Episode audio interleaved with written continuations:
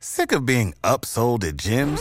My guy, you're currently a base member. For $90 more, I can upgrade you to our Shred membership. For $130 more, you'll be a Swole member. And for just $300 more, you'll reach Sweat Platinum. At Planet Fitness, you'll get energy without the upsell. Never pushy, always free fitness training and equipment for every workout. It's fitness that fits your budget. Join Planet Fitness for just $1 down and $10 a month. Cancel anytime. Deal ends Friday, May 10th. See Home Club for details.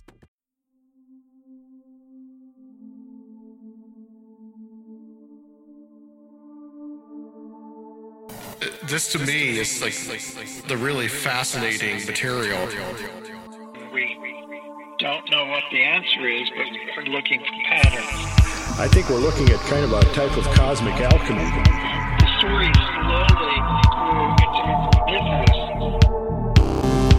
Still, a lot of people don't know that this technology actually exists. The possibilities here are pretty mind-boggling. We can't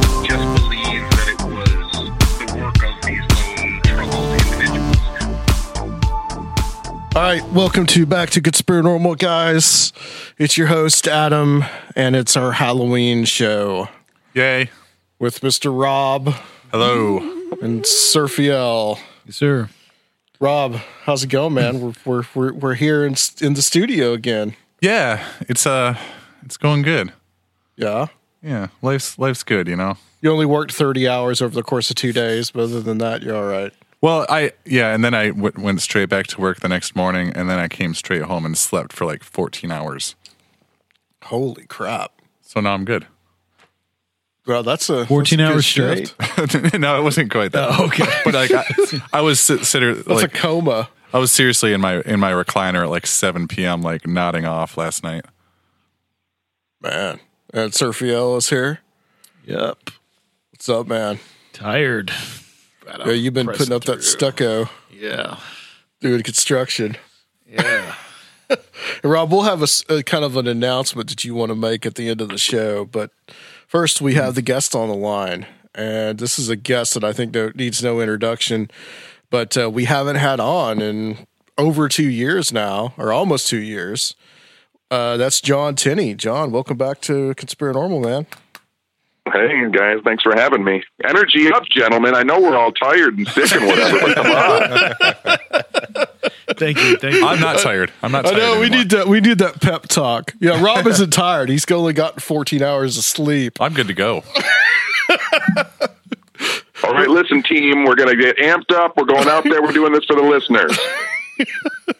John, uh, man, it's been it's been a little bit, man, because the last time we had you on uh, was I think November 2016. We had you on with Craig talking about the Oh, Kennedy man. assassination stuff.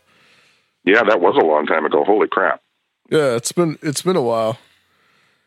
So Yeah, I mean, I don't know really know what I've been doing. It's actually flown. It hasn't seemed like that long.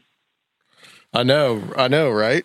It's it's crazy because I was thinking to myself, when was that? Was that 17 or 16? Like the years just kind of meld together, you know?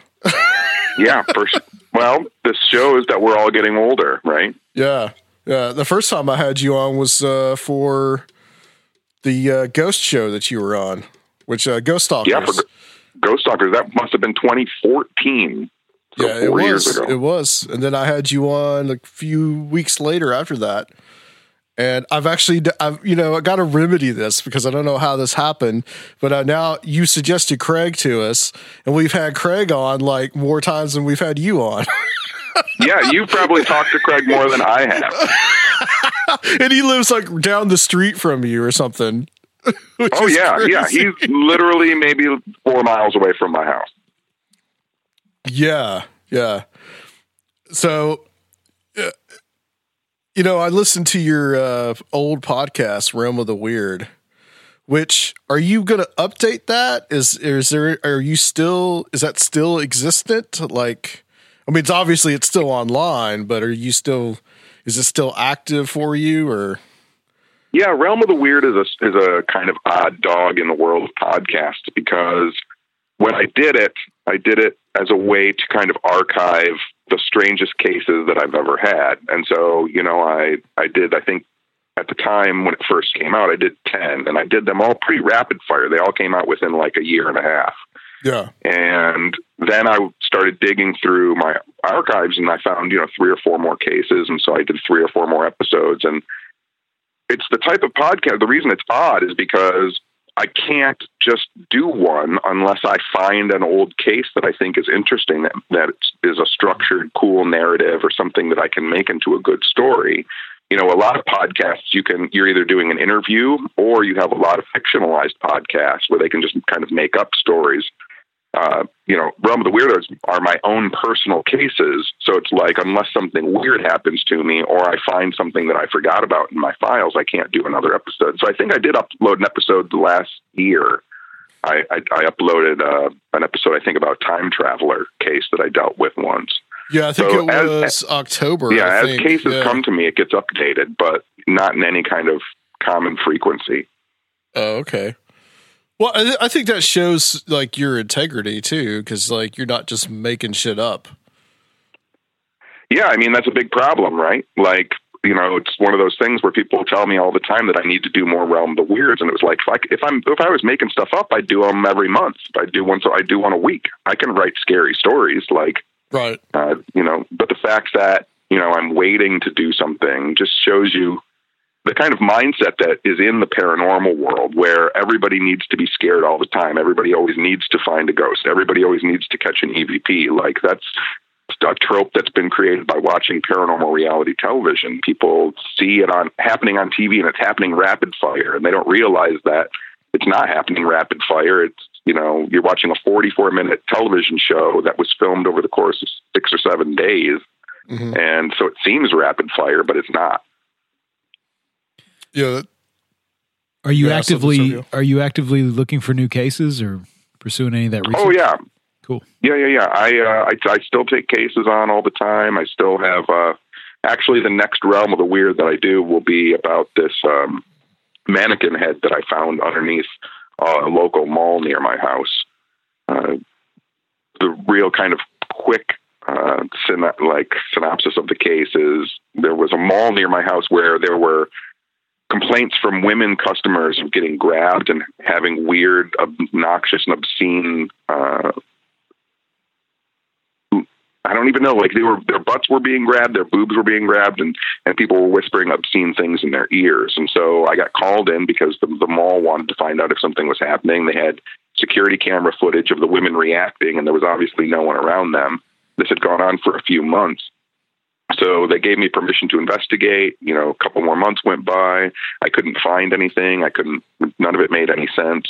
And uh, eventually, I got permission, kind of, to crawl around in the sub sub basement of the mall and around this corner, way back by an air duct on a kind of earthen floor. I found this mannequin head that was surrounded with like yellow rubber gloves and index cards that said "I love you, I love you, I love you." And What? I took all that. Oh yeah, yeah. It's it was it was creepy. It was like one of the strangest things I've ever found. And uh, so I I asked them if I could take it, and they said, "Yeah, get it out of here." So I brought it all to my house, and as soon as it left course. the mall, all of the stuff, all of the incidents at the mall stopped happening. Did any, anything grab your butt? Uh, no, it seems the uh, it seems to be mostly uh, only affecting to women, and then it's strange because in my house over the past thirty years or whatever, I have all my weird like thoughts about uh, protection rituals and keeping myself secure and safe, and like once something's in my house, it's cut off from the rest of the kind of supernatural world. Like it doesn't have access to that stuff. Nothing's ever followed me home. Stuff has tried to get in my house. I hear my windows and doors bang all the time, and you know, I, little kids in my neighborhood see people standing on the roof of my house, and Whoa. like there's all that weird. Yeah, but but nothing ever happens in my house. So like once it came into my house, it was kind of like the plug was pulled on whatever it was attached to. So I mean, you're comfortable with having this kind of stuff in your house, then? I mean, I am. Nobody that comes into my house is comfortable with seeing all this stuff sitting around. So this know, mannequin creepy. head, it's like a. Uh, it looks. D- does it look like it was like it's a ritualistic type of thing? That So it looks- Yeah. it, it looks it looks like it's from probably. I asked a, a couple friends of mine who work in the kind of uh, hair care makeup industry to kind of if they could give me a timetable on when the head is from, and they said probably the early '90s.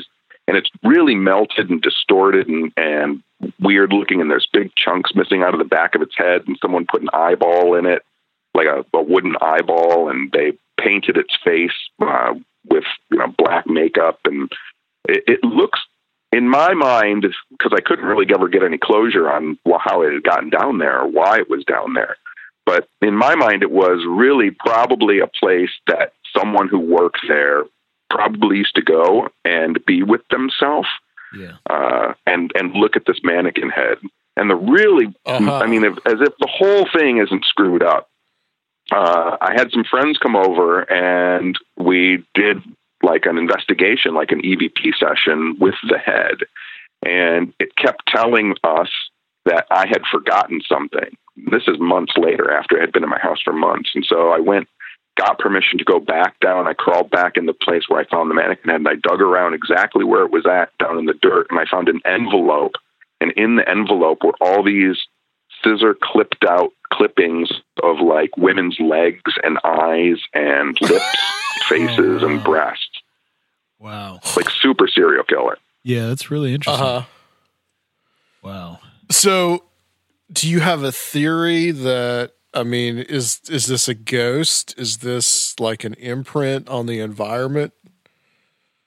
I think more than anything, like I think that someone, like I said, probably went down there and spent some special time with themselves, and they probably did that a lot, and that was probably Quality their special time. place. Quality time. Quality time, Yeah. quality quality adult time down there, Yeah. and uh, I think that that person probably has passed away, and they went back there because that was the place that they felt, you know, kind of safe and secure. And uh, what's interesting is, you know, when this when I tell the story, there's this really kind of dark, uh, you know, there's these clippings of women's legs, and the head looks like it's been beat up a bunch, and there's all these weird notes that say "I love you, I love you, I love you" surrounding, and it's real kind of dark.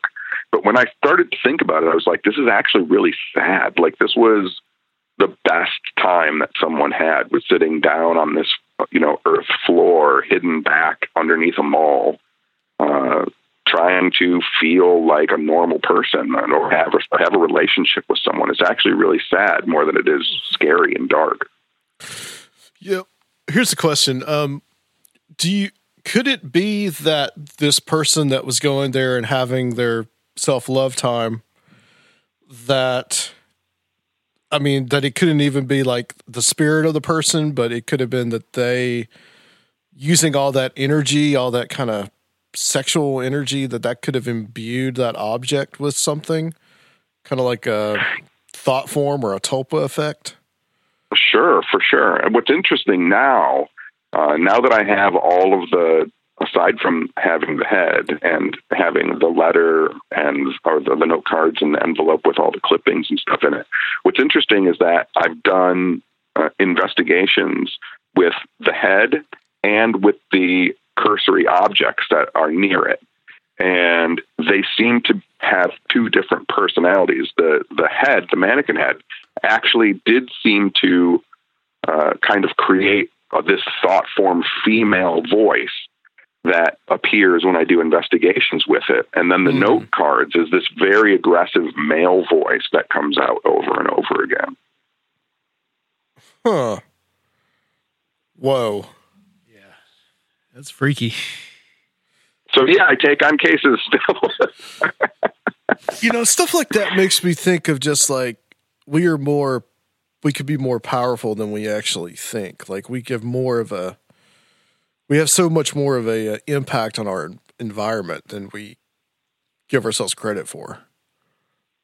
Yeah, for sure. I mean, you know, even in the kind of simplest sense when I'm doing lectures and stuff and talking to people and trying to break it down and make it the most easy to understand, like, you know, if we if we look at just nature in and of itself, right? Like we understand that there are there is a thing that's called an echo. You know, uh, voices can do that. Sound does it very commonly for us, where you know you can hear a, a, a gunshot And the further away you get, it just takes longer for that sound to get to you, right? It just takes time to travel through the air for those waves to hit you. And so it's like when we put all, all of our mental energy and all of our emotional energy into stuff, who's to say that it's not just taking time to reach back, you know, temporally? It might be moving forward and backward as well. There's so many options that are open as to how the experiences that we're having in this seemingly shared reality are interacting with each other. I mean, that just accounts for a lot of things like telepathy and precognition. We might just, and retrocognition, you know, we might be affecting things in the past by our, our emotions in the future.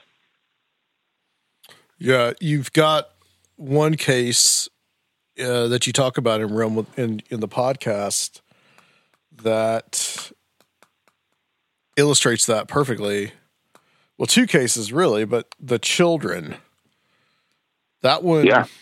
that one was pretty interesting. Like there's Yeah. there's more than just like that's that's not easily explained by just saying that's human spirits. Yeah, absolutely. I mean, you have a woman who's living, an elderly woman who's living in a house, and she's experiencing what she thinks are the ghosts of children. And year, years later, after she passes away, you have children living in the house experiencing uh, what they think are, is the kind of spirit of the elderly woman that I dealt with in the past. And you know, when you talk about the past and the present and ghosts and spirits, what are you really talking about? Because you know, when I was dealing with the woman in you know in my past now, when I was dealing with her and she was experiencing what she thought were ghosts, those children weren't born yet. And yet she was experiencing them as kind of ghost children, this precognitive effect of children that were going to live in the house in the future. And by the time the children are living in the house, she's dead. So they're experiencing her, her alive in the past. So it gets very Doctor Who, timey wimey wonky with when you start dealing with who are we contacting when we're talking about the spirit world and ghosts and, and that type of thing. That's strange. It makes me think of some of the kind of like Eastern stuff and Buddhist stuff where, you know, like the the ideas of karma and that your actions are, you know, forever um, echoing over and over again. And so it's, it's really, really Yeah. weird stuff. I mean, I agree. I mean, and the thing is, is like I was saying earlier, like that echo isn't doesn't necessarily have to go in a single direction. Right. I mean, we can we can talk about you know a generalized interest and people become interested in things, but like when I was growing up, there really as even as a researcher, as a you know maybe 18, 19 year old researcher into this stuff, I swear to God, there were only like four or five cases of of the Mothman back in the 1960s, and now there are you know 20, 30 cases of the Mothman happening in the 60s. How did how did it go from only being four or five to 20 or 30? Did we change that in the future? Did our interest in it in the future have some kind of retrocognitive effect to where we actually changed the past and now it's become a bigger thing than it was because we're affecting the past in the future? It's like yeah, it's like our intention. Well, I've I've always viewed it like the whole, and it's this is I didn't make this up. I think I've heard it somewhere that where somebody did the illustration of time or like an event is like a rock being thrown into into a water. And so you have the ripples that go to the left, ripples that go to the right, up and then, you know, up and down. And Yeah. so you've got a ripple effect that can go either way, either forward or backwards in time. Something that's big enough to cause that. For sure. And I mean, what, exactly what you're talking about. If you drop a if you drop a pebble in a water glass, you know when you see that big spl- like kind of splash of water that comes up from where you dropped the rock in, that's because the waves went out, hit the edge of the glass, bounced back to where it began, and changed the where the pebble hit in the water. So it even went backwards as well as going forward. Yeah. Yeah, that that that whole thing is just amazing. Well, I, I remember the the there was that Ghost Hunters show where they were at some motel in I think New Hampshire or Vermont, somewhere in New England. And they were they're supposedly they were in the princess room where the just some Oh, that's at the Mount, Mount, Mount Washington Hotel. yeah yeah yeah i think it was like the first bretton woods conference or something was there but Yeah. they had um they got this recording of this woman as they're saying um can you hear us? You hear her saying like of course i can hear you. Where are you? is what she says. And my immediate reaction was like that's something that if that is true first of all and then b that's something to do with time. That's not like a deceased person. Right. Yeah, there's an episode of Ghost. I think it was the for one of the first episodes of Ghost Stalkers, and they don't show us. You know, obviously a lot gets cut out because it's television, so they didn't show us having this conversation. But the first time that Chad, the other guy on the show with me, went in, uh, he's doing his very first EVP session, and there's this voice that says, "Chad, be a man," and he gets really like upset that this thing is challenging him and then he pushes through the rest of the night and he kind of fights through his fear and makes it. And then we had this conversation the next morning. Like i said it doesn't get shown on television but i told chad i said you know if you listen to that tape if you listen to that recording that voice sounds like you. Hmm. And he said well what do you mean? And i said well do you know who knows that you're here on this date at this time? And he goes no who? And i said you in the future. Like after you die maybe you came back here to tell yourself what you needed to hear to get through the rest of the night. And he was like, Man, I just started doing this. You can't start me down roads like this.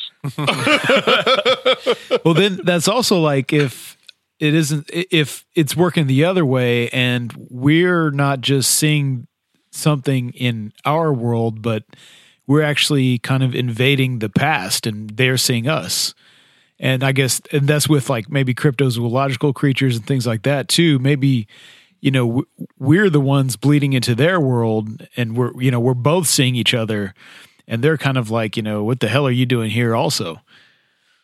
Yeah, for sure. I mean, just as a you know a kind of jokey conversation I was having, I was sitting with um, Adam Berry and Amy Bruni and Grant Wilson at one of these events, and we were sitting at the table, and Amy's daughter was sitting next to her, and she said something about dinosaurs, and Amy looked across the table and she said, "John Tenney," she goes.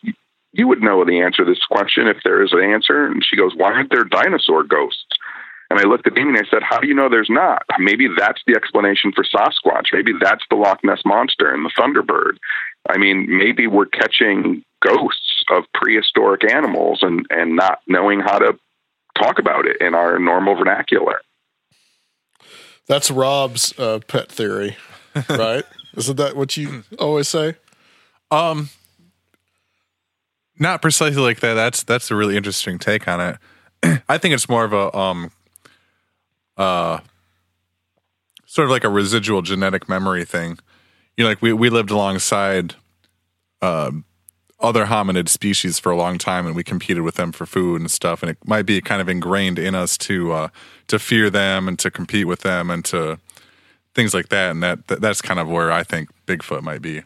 But as far as yeah, Yeah, I mean- Thunderbirds and Loch Ness monster and stuff goes, that's a really kind of cool take on it.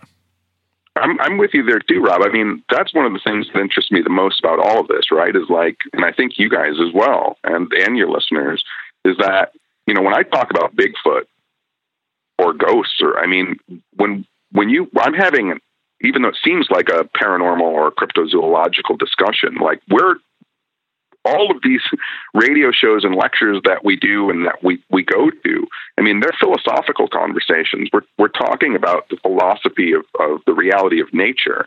And when you have a philosophical conversation, you're supposed to start that conversation where everybody sits down and we talk about what our words are going to mean. That way, we're all on the same page. We've never had those discussions about these creatures and these entities and these energies and these experiences. And so when I say ghost, everybody has their preconceived notion of what they think I mean when I say ghost, and I have my own. Yeah. When I talk about Bigfoot, there are a ton of people who think that, like, honestly, and you guys know this, there are a ton of people, when you talk about Bigfoot, they think that Bigfoot is a singular creature, like there's only one, and it exists somewhere in the world. Yeah, yeah, yeah. He's just really trotting And so- across the whole world, man. Just, Right. And so so when I start talking about the fact that yeah, maybe there are 10,000 biological creatures that are walking in the, on the on the earth that are considered Bigfoot, but there are also these kind kind of ancient, uh, you know, First Nations, first uh, Aboriginal inhabitants of the Americas legends of a spirit type creature. Plus, we start talking about racial memory. Plus, we start talking about tulpas. Plus, we start talking about the ghosts of those creatures. Like, those all are still falling under the category for me of Bigfoot. Yep.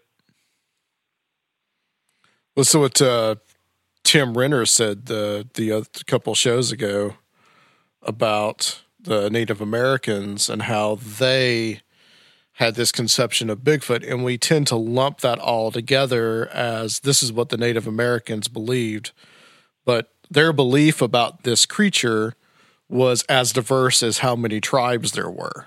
They had no agreement Absolutely. on it. And it just reflected them trying to figure it out also. Yeah. Yeah, because they were having similar experiences to us. And so they were talking about it in the way that they knew. And like you said, you know, language wise, there's as much diversity amongst those people as there are amongst people today. Do you think that this phenomenon, whatever it is, or this, or I, I kind of like to throw around the word this this intelligence, that whatever it is, it it tends to show itself as what we kind of want to. It thinks we want to see. You think there's an element of that? So I think what I have started to talk about more recently in the past few years, because it was just always how it sat in my brain, and I think that I can now get into discussions with this about at, at a much larger point than I ever could, because I think people are more open to hearing it. Is when I think about all of these things, whether it's ghosts, UFOs, Bigfoot, cryptids of any sort, aliens, whatever.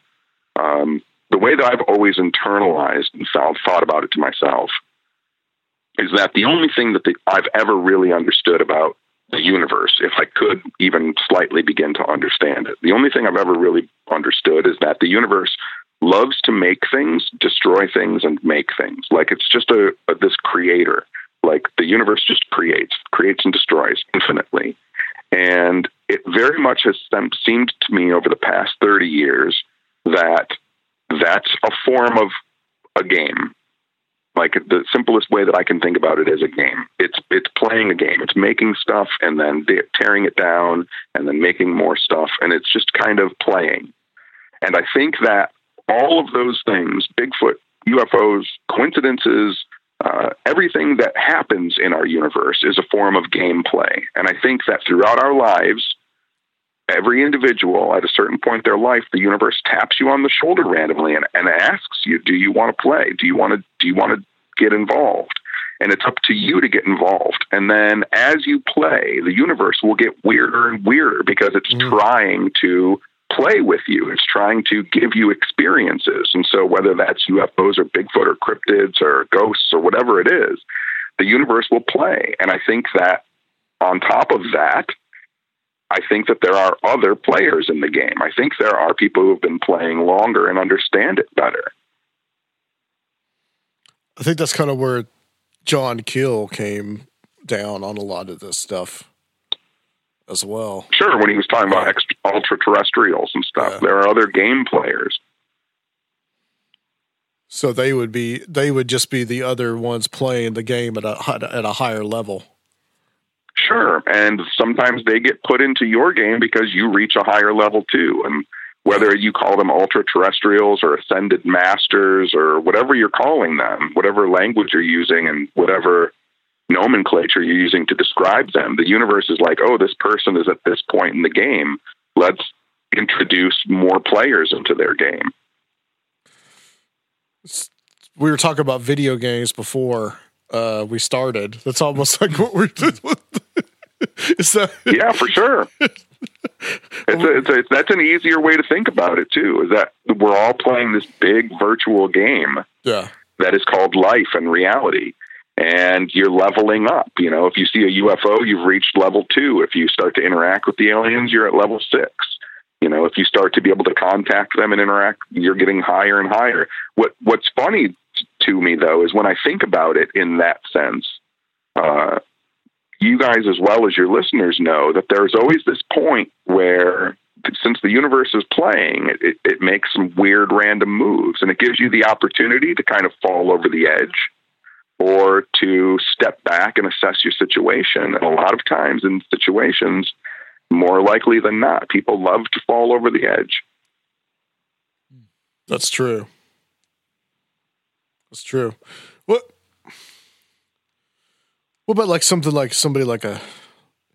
Or is someone that play that can really play this game well? Do you think that that would be considered someone like almost like a shaman type figure? I think shaman.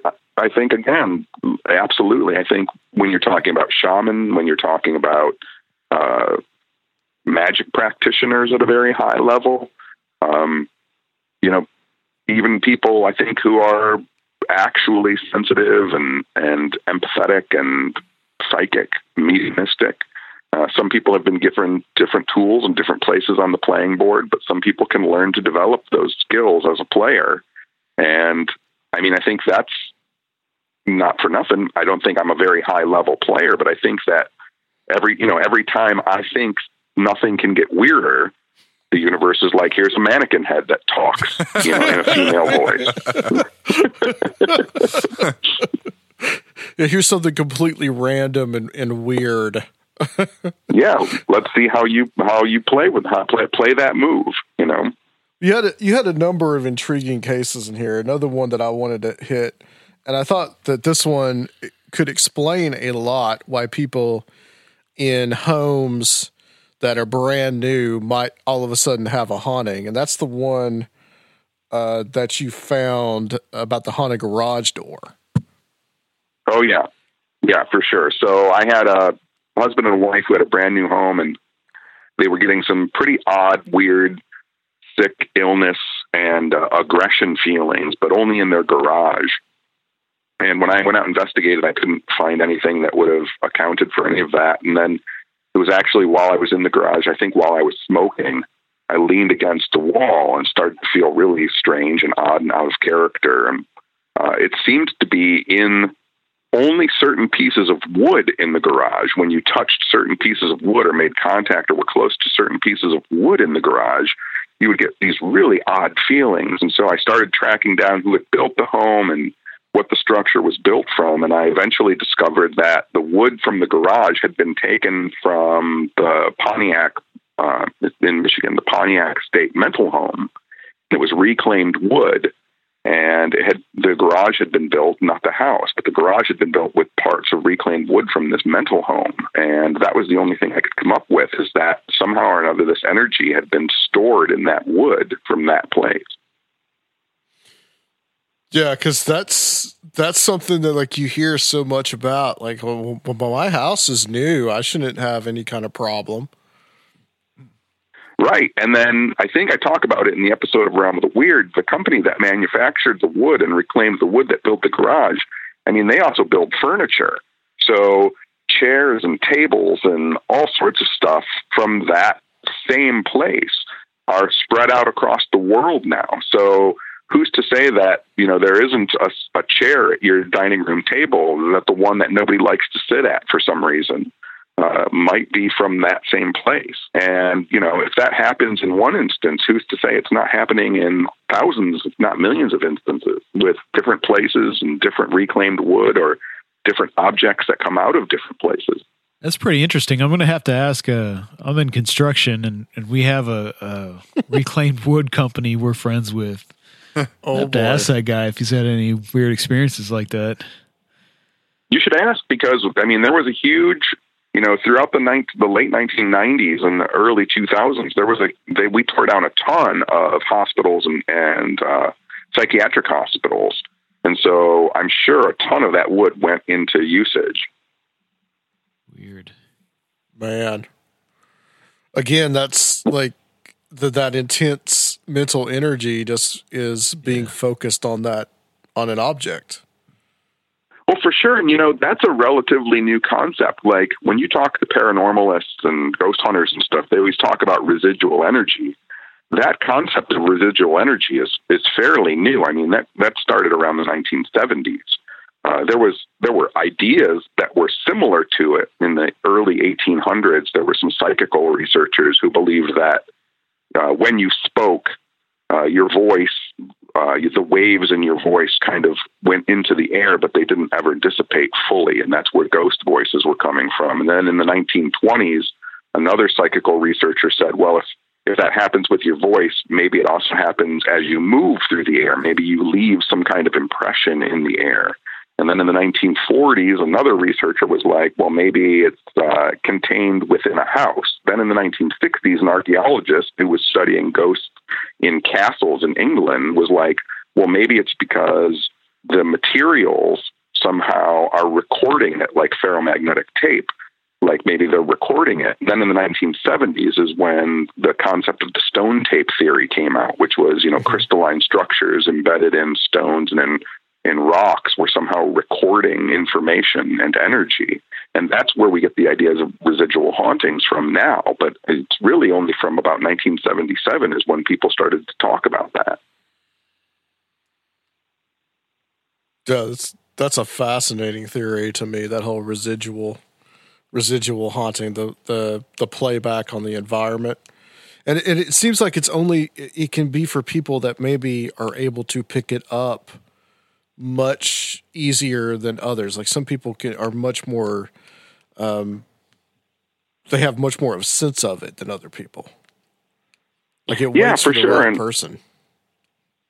Yeah, and you know we're all different. We all, even though, like I said, you know, we all can come to some consensus on our seemingly shared reality. Like there, we all are, we all experience it slightly differently. I think it was a couple of years ago in Germany, there were some scientists who realized that there are quite a number of women who actually see about 130 more shade of colors than most normal people do, and it's because they have this extra receptor, this cone, this rod that's in their eye, allows them to see slightly more colors, so they can see higher into the ultraviolet frequency than most people can, and it's something that they've experienced their whole life. So then, how do they ever explain it to us that they're seeing just slightly better blue or slightly better red than we're seeing?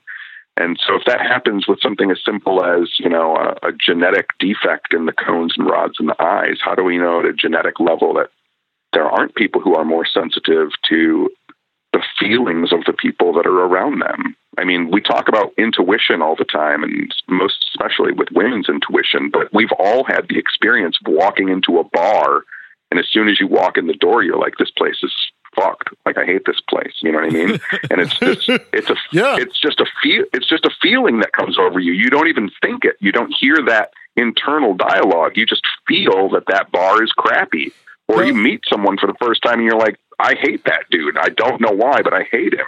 I, and I, those experiences usually play out correctly. I have had that same that same thing with a bar. Uh, there's one here in our little a local area here that I've gone into several times, and every time that I've gone there, I have felt just like really uneasy.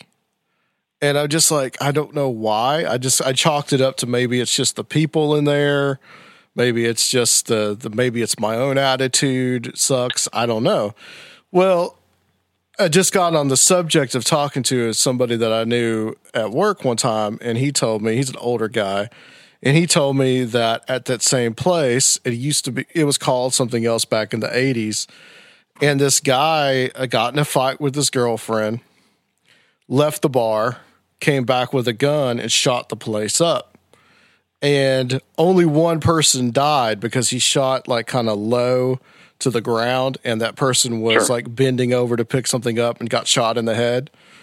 But it, uh, I, I was like, man, seriously, that really happened there. And uh, our old co-host Luke, he he went into the uh, into the bathroom one time, and uh, he walks in there, you know, starts to do his business, and he hears over in the stall. Uh, he's at the urinal. He hears over the stall next to him. He hears like somebody like whistling, and he says something, something snappy to it to the to the person he thinks is in there, and goes and look, and he's the only one in the bar, in in the bathroom. So like I had that, I, I told him, you know, I've always had a weird feeling in that place, and like there was something yeah. that did happen there. if if any place would you know would have an, an oppressive atmosphere and you know be collecting negativity it would probably you know be a bar even if it isn't from you know someone dying or something like Yeah. that. Just think of all the you know all the misery that's been poured out there, all, All the the, sad people. concentration of yeah. It's you know Right, right. couldn't think of a Well, place that- that would absorb more of that. Yeah, I mean that's one of the things when I talk to uh, ghost hunting groups and stuff like that. And people always say, "Well, why should why should we investigate cemeteries? Like nobody dies in a cemetery." And I told them it's like it's not to you're not investigating like the potential ghosts in the cemetery, but in cemeteries you have a constant uh, outpouring of of energy in cemeteries. People are constantly there just weeping and grieving and mourning and putting all of that energy into that small piece of area, you know, and it's one of those things where sometimes you go to a, a cemetery and you get solemn and and it's not even that you're looking for a ghost in a cemetery, but what has been created in that cemetery by all the people going there. That makes a lot of sense. Yeah. Mm-hmm. All that, all that, just collective energy. Yeah. and concentration on the nature of reality and the afterlife and things like that. That that's a you know that'd be like the number one place where people would really be facing uh, that issue that that reality. Here's Yeah, and you know, go, I'm sorry. Go ahead. no, go ahead. No, I was just going to talk about, and you know, there is something.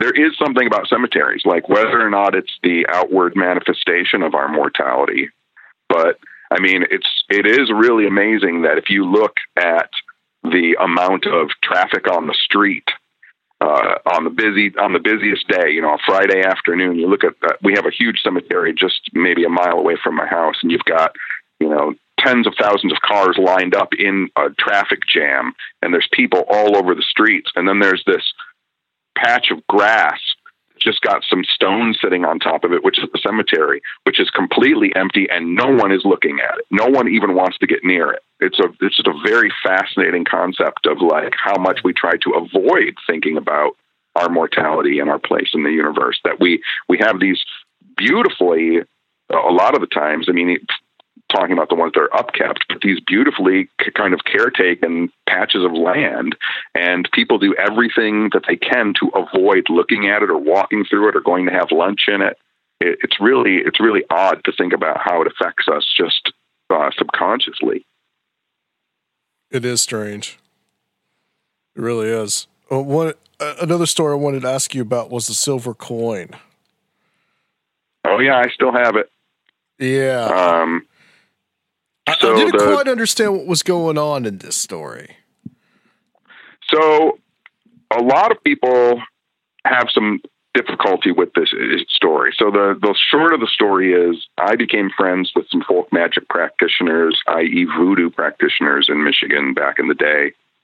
And over the time that I knew them, I became friends with their family and had gone to their house and kind of learned their family history. And uh, there were always kind of in jokings about uh, how terrible one of the sister's husbands had been before he died.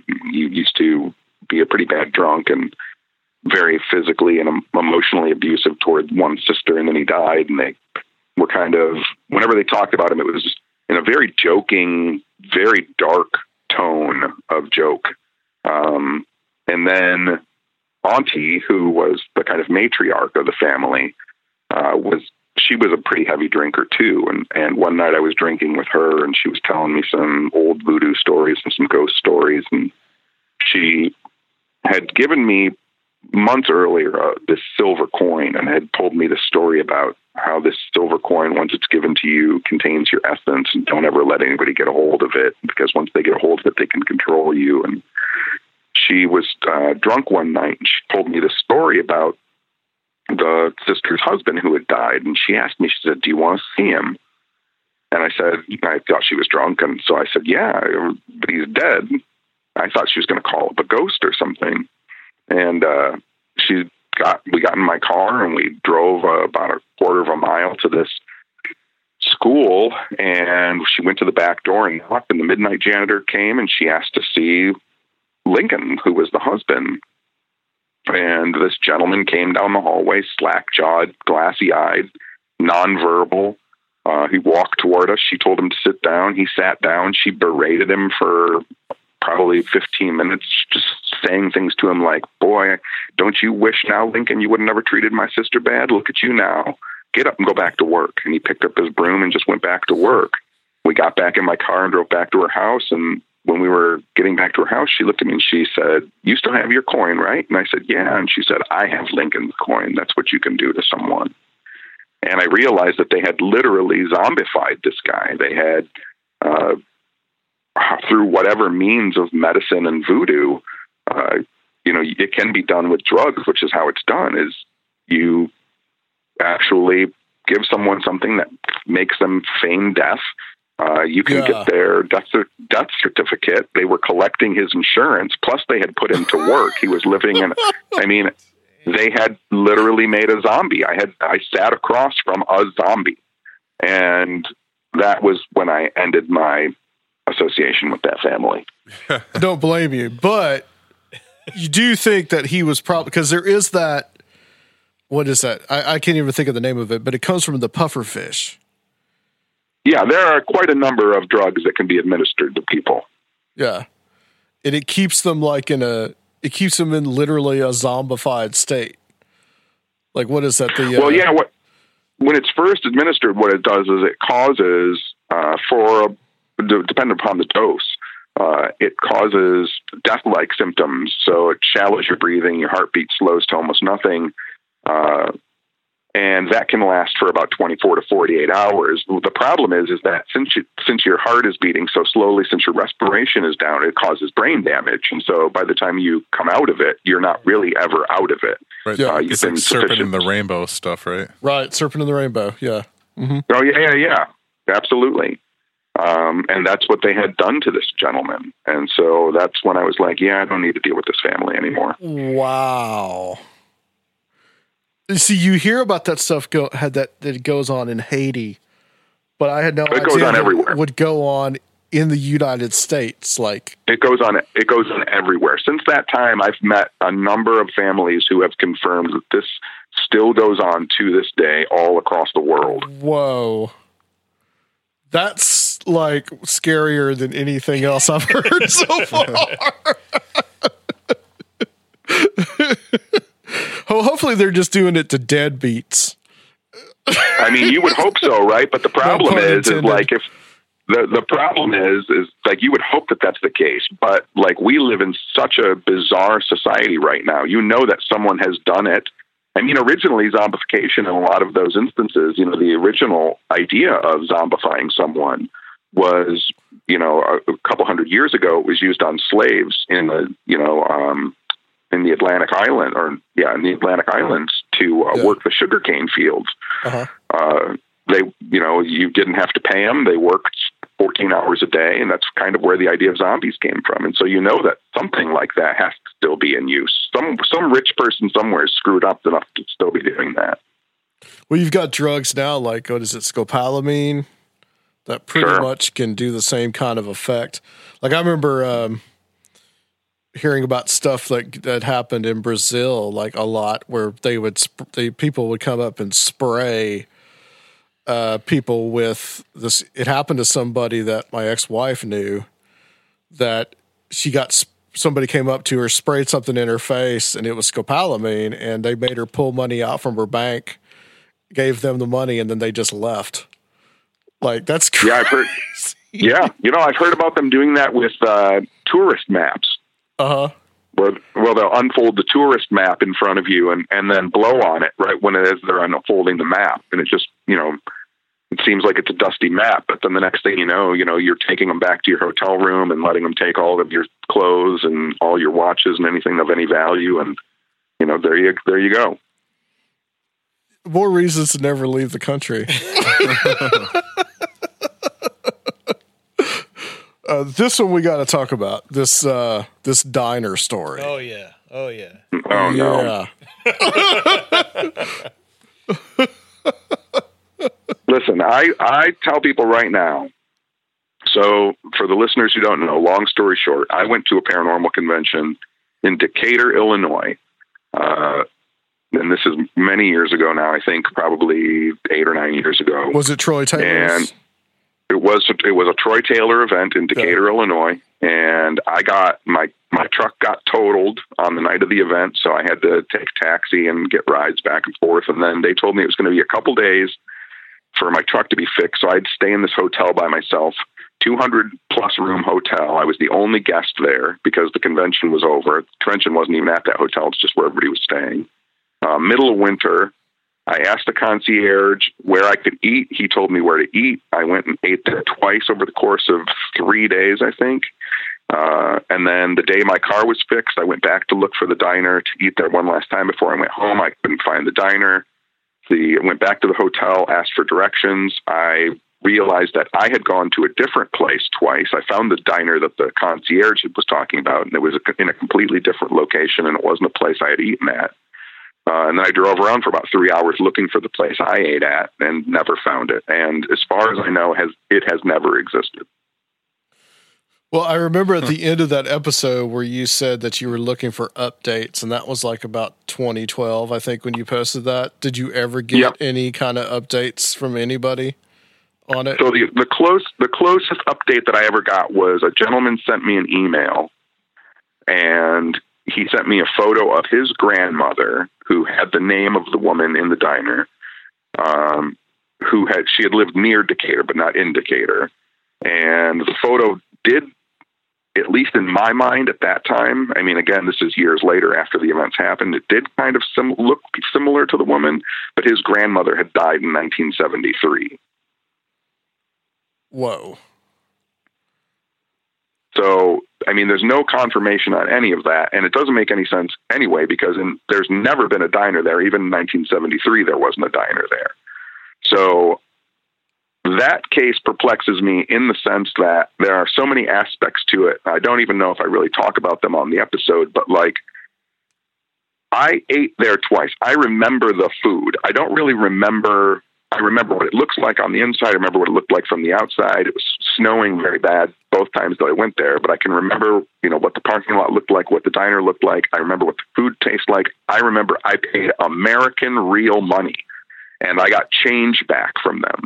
So like there was an interaction of goods and services, uh, and that just baffles me to no end. That if I would have known I was in the middle of having a weird experience, like that money came from that diner.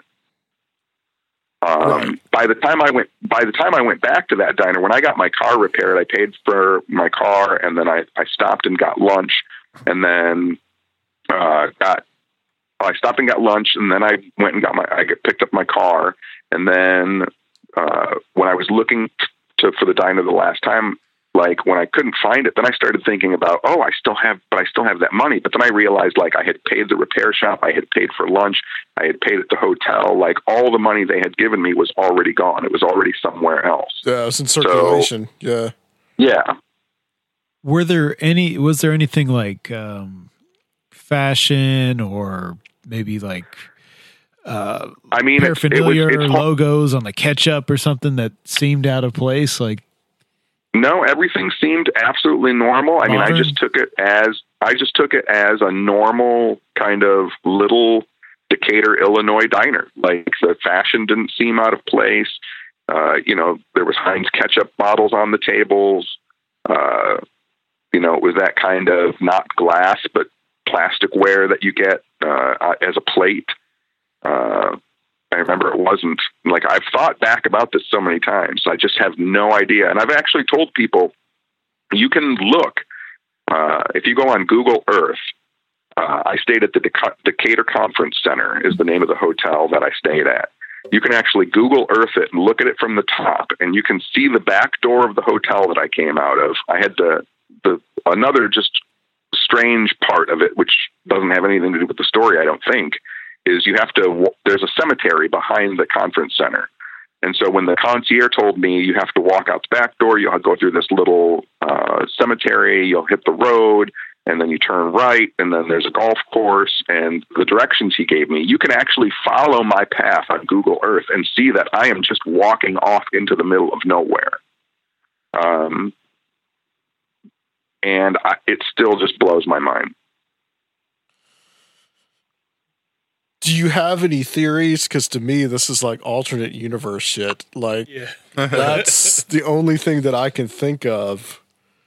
Yeah, it's the only thing I can think of too. I somehow or another just walked into, and and I think I talk about this in the episode of Realm of the Weird. Is both times, uh, both times that I went to that restaurant, uh, it was this was the middle of winter when I was going. Both times, I it was really snowing really hard to the point of where I was frustrated with how difficult it was walking through the snow and having the snow blow in my face. And I feel like it was at those moments when I was probably crossing into a separate reality than this one.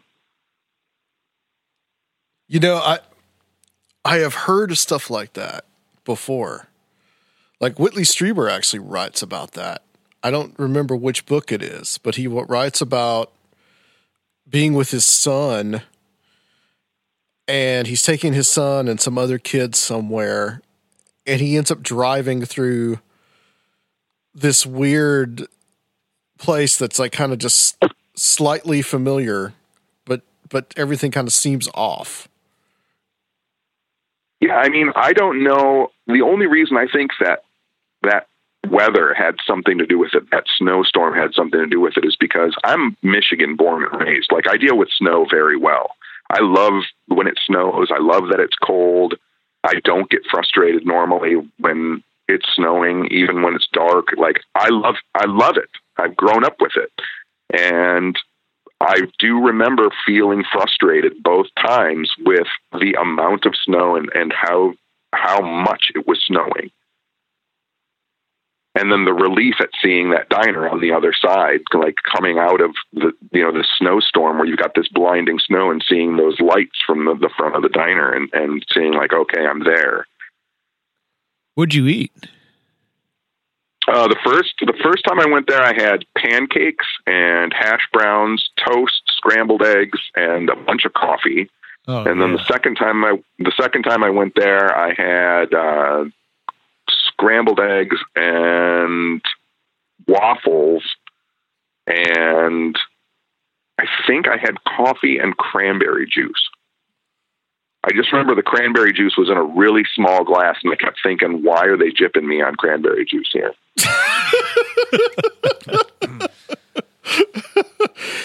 you do realize that there's probably if you told them like your website or something they probably went and looked it up and they're uh, uh, people that were in that diner and they're like that guy doesn't exist. Like who they're probably Right. like looking for you in the alternate universe. Like who was that dude? That walked in there Yeah, two times.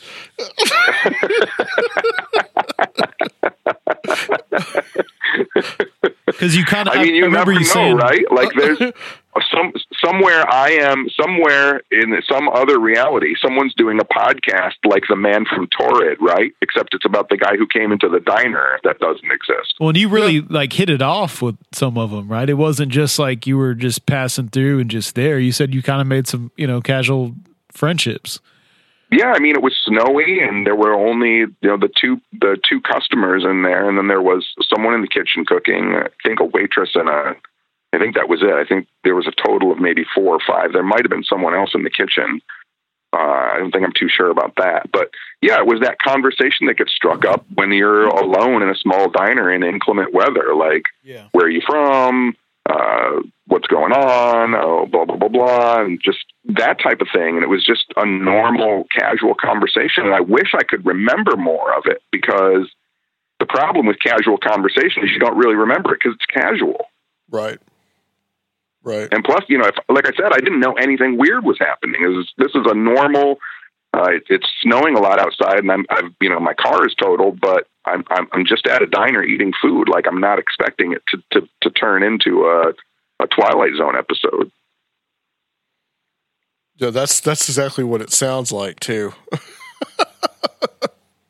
what about the time traveler? Uh, the time traveler was weird. Uh, I met a gentleman. He was an uh, he had checked himself into a mental home. Long story short, he told me he was a time traveler for the government. That he could move forward and backward in time, only within his own body and only in times when he had existed. That's like the Uh, butterfly con- effect. that movie. Very convol- very convoluted story. Uh, lost touch with him. Uh, he checked himself out, and then uh, didn't hear anything about him. Decided to do a Realm of the Weird episode about it. Uh, recorded the whole episode, and then the night before I posted the episode, I got an email from him telling me that I would tell that story for a long time. Uh, and so I freaked out and then tried to email him back. It bounced back. The email address didn't exist. I didn't post the story because I got freaked out because I realized I might be dealing with a time traveler. Uh, but the part that freaked me out the most is he told me that he would introduce himself to me in the past so that I would know that he was a time traveler. And I thought that that was just kind of the craziest thing in the world because you have to alter, like, in, at least in my mind, the way that I think about time travel. Like, you're going to alter the past, right? And so shit's going to be different. So how do you know it's going to work out? And uh, what was so odd was I think it was the next morning after he had said that. Uh, I was thinking about him talking about he's going to meet me in the past, and this memory jumped into my mind of I was at a concert and I have a memory of of this man reaching through the crowd and and kind of grabbing me and looking me in the face and saying my name. And I couldn't remember remembering before that. And Hmm. I thought holy shit like he did it.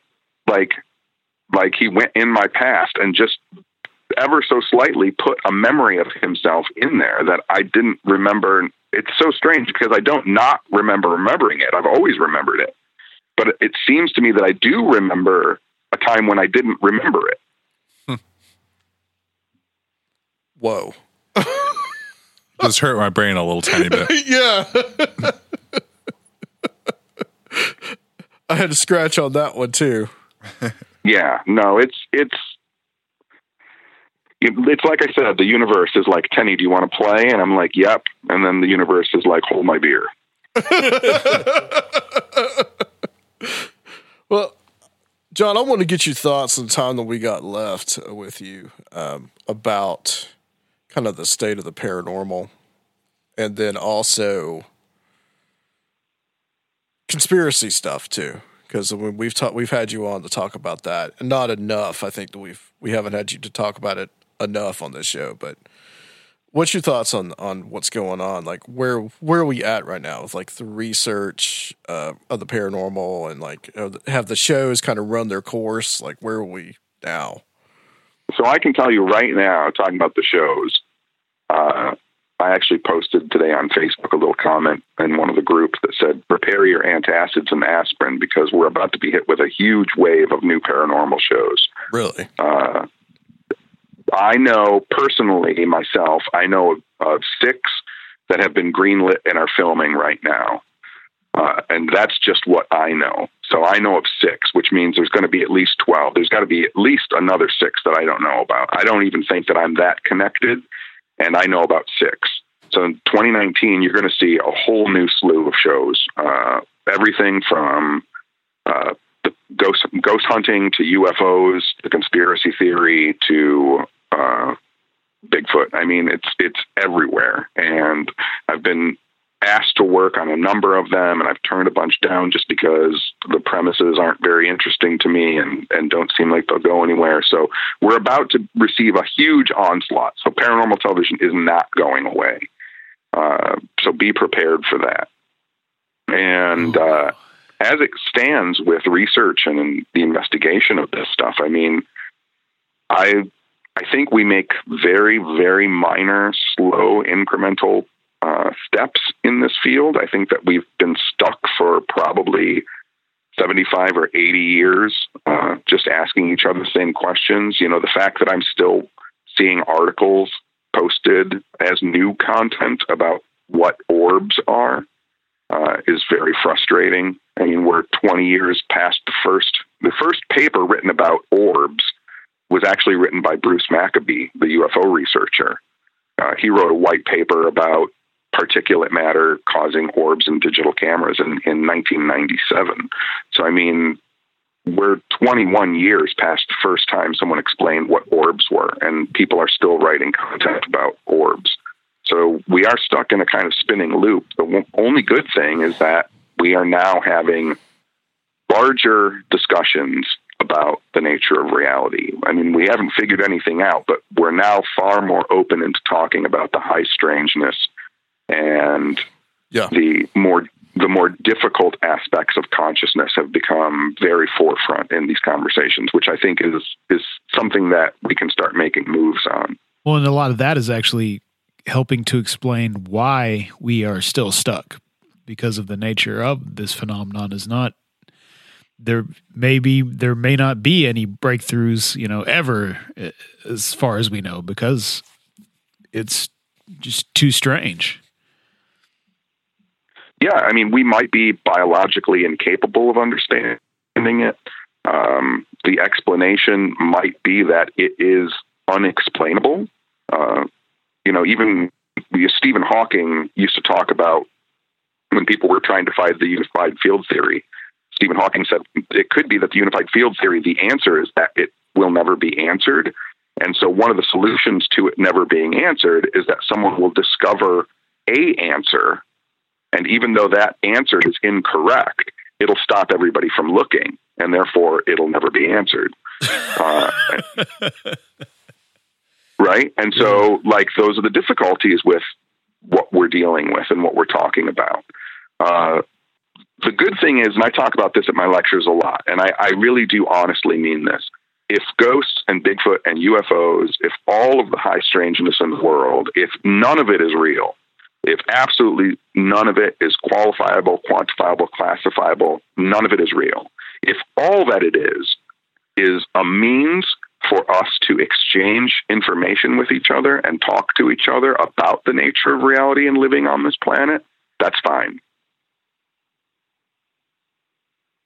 Yeah, agreed. Like it gets us to talk to each other about ourselves and our experiences. And if that's all it is, if that's all it does is get us to talk to each other, I'm fine with that. That's that's a major achievement in whatever it is. Well, you've been doing this for a while. Um, have you seen kind of a shift in people being more ready or reticent to to speak about their experiences? I mean, I think I think that's something that we hear all the time is that people are more open to talk about this stuff now. But as with anything, I, I think that even that is cyclical. You know, we had in the 1970s, I think that you would have been hard pressed to find anyone that didn't talk about their dreams and crystals and chakras and healing and uh, using Ouija boards and t- talking to spirits. Uh, in the 50s, you would have been hard pressed to find it. In the 1920s, you would have been hard pressed to find someone that didn't talk about seances and spiritualism. And so I think it's cyclical. I think that we go through these periods where we have a, a decade or a couple decades of people being very open about their their weirdness and their high strangeness, and then uh, it kind of goes underground for a while. It's kind of accepted, and then some people are called kooks, and then it know, falls off the radar for a decade or a couple decades, and then it returns. Uh, and I think we're just in the middle of one of those because of information exchange and, and how we now communicate so quickly with each other. Uh, we're just in one of those moments where everybody does want to talk, and so we're talking about it again. Do you ever see the phenomenon of when you talk to people and you'll ask them, "Have you ever had anything weird happen to you?" And they'll they'll tell you no, and then they'll say, "But you know, there was this one time," and then they'll tell you like the the most weirdest, amazing story you've ever heard. Like Rob, I have like so Rob has. I actually, I, I actually, I actually say that at my lectures. Every single, I know people who, I'm. Uh, this is some kind of humble brag, so look out. But I, I know people who work at major universities. I know people who work at CERN and at NASA. Huge materialists, mechanized scientists. Uh, don't believe in anything, atheists who tell me that none of it's real, none of it's ever happened, and every single one of those persons has said, "But there was one time." Yeah. Right. Yeah, I, I, I have noticed that phenomenon quite a lot. Or you'll tell them, like I've talked to people, like I tell them what the podcast is about, and they'll tell me, "Well, I saw a UFO once," or you know, and they're just like, "Well, I've never seen a UFO," and yeah, I mean, you know, you know, the other thing is too is when we talk about we have because we have this idea, right? When we call things paranormal or supernatural, that they're parallel to our normal world, right? Like paranatural, right? So we have this idea that it is a ghost, that it is that those are the things that are considered paranormal. But we have paranormal experiences so often that we've normalized them and we don't realize they're paranormal experiences anymore, right? So like we talk every single day, every single person in the world probably experiences a coincidence. Like the dictionary definition of a coincidence is a bullshit definition because the definition is seemingly unrelated experiences which seem to be related for no discernible reason. I mean, that definition is a crock of horse shit. Like uh, it, the definition is we don't know why it happens. Uh, and coincidences happen so frequently that we just call them coincidences. As a matter of fact, skeptics write off paranormal experiences by saying they're coincidences. They're saying, I, that didn't happen because what did happen was something that I can't explain why it happened. Right.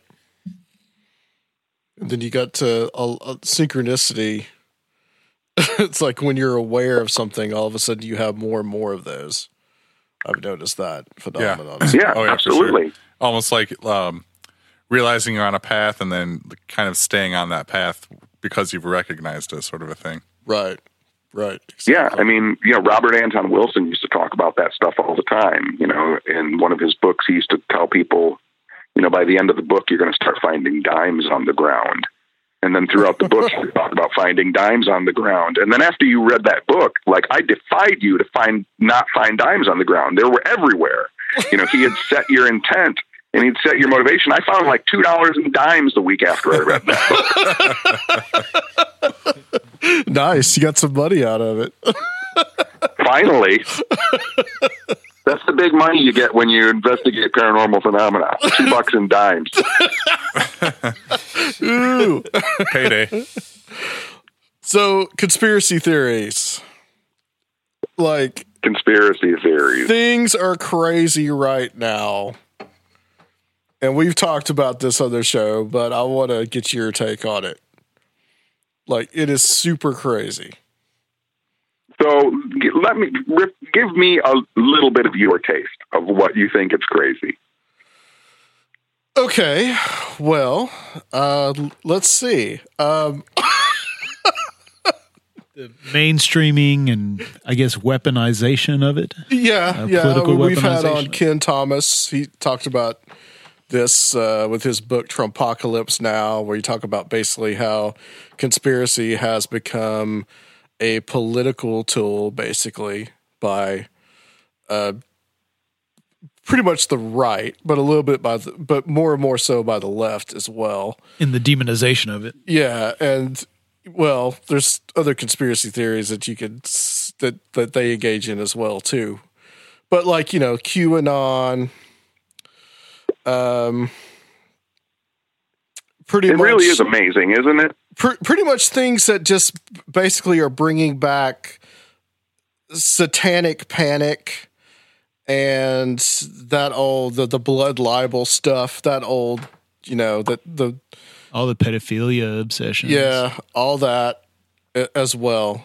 Um which there's kernels to truth uh, I, I hesitate because you know there's kernels of truth in some of this stuff.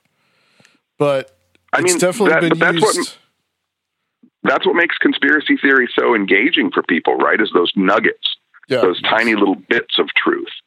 Right.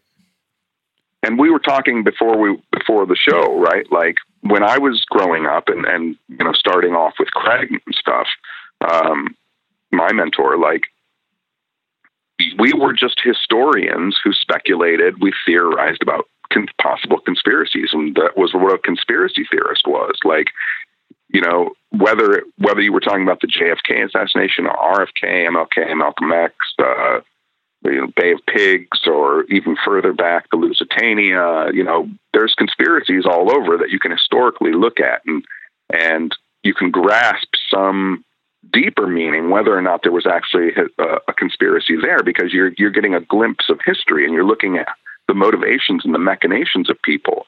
But now we're at a point where you know, people jump on YouTube and they watch like a poorly spelled, horribly edited four minute video and they think they're an expert on world economics. And it's Or the it's shape of the earth. or the shape of the earth for sure. I mean, I, I, you could have, I seriously, I got to step back for a minute because I'm thinking about this. You could have, you could have floored me with a feather. Like when I started seeing people talking about the flat earth again in the early 80s, I went to a conference and I watched a debate between a flat earther and a hollow earther. And they were just at each other's throats over who was right, right? What the earth was hollow, the earth was flat. And these guys just Awesome. went at each other full bore. And I was like, this is fantastic. And then like flat earth drops flat earth drops off and it disappears and I was like, well, that's gone. Well, pretty good. I mean, there's, you know, not a lot of rationalization for it. When I saw it come back, I was like, holy shit. Like, I can't believe this came back out of all of the madness from the past. This is going to be the thing. And then I thought to myself, where are the hollow earthers? Be- like, they are the ones that lost this game because I do see a little bit of it here and there, but they didn't get the full speed run that the flat earthers got. And I wish that we could have those massive arguments watching these two people just go at each other's throats over the, these concepts, which ultimately don't mean anything. Oh, there's a guy that's on my Facebook that has a Hollow Earth themed. I, I somehow I get put into these groups, and there's a there's a Hollow Earth one, and he's all like making fun of the uh, flat Earth people, and uh, but he's the he's the Hollow Earth guy. Which incidentally, like I don't buy it, but I could buy the Hollow Earth a little more than the flat. You know, just if I had to choose one, I'd choose the Hollow. I think there was some Absolutely. I think there were some Nazis who thought that we were actually uh, they believed in like the hollow earth type of thing, but we're actually in like a a, a concave sphere. Yeah. Yeah, the in, yeah. So you've got the hollow earthers, and you're talking about the interior earthers. Yeah, So like yeah. Yes. the Nazis, the Nazis believed that the stars in the sky, Yeah, it was were just the actually icicles. like cracks. the, the, yeah, cracks and icicles in the shell inside the space where Earth is. Like we're inside a giant egg. yeah, Yeah. and it's just like infinitely ground or rock and lava and stuff. If you know, What? yeah, yeah we're like inside of it, and, Well- and it's just there was that group that was in somewhere close to Chicago in the 19th century that they had a whole cult based on that concept. The guy's Right. name was like Cyrus or something. I can't remember Yeah. the whole Uh, name. But he that, Yeah. that's where the Nazis probably got all that from. Cyrus Teed. Cyrus Teed. Yeah, that's it. Yeah. Yeah. Yeah, they're, And- they're but I probably mean, coming back the- soon. I'm sure. I'm sure someone will do a reality show about it. Um,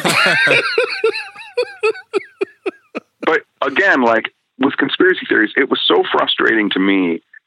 So, you know, back in the early 90s, I actually used to interact a lot with Alex Jones. Uh, back in the early 90s, you know, there, there, it wasn't the way it is now. Like it was, you know, a lot of message boards and, uh, talking to people on the phone and there were very few radio shows where you could go on and talk about madness and you know high strangeness and weirdness and conspiracies. And uh, I I parted ways dealing with him uh, right around Y2K because he started he built this character around himself that was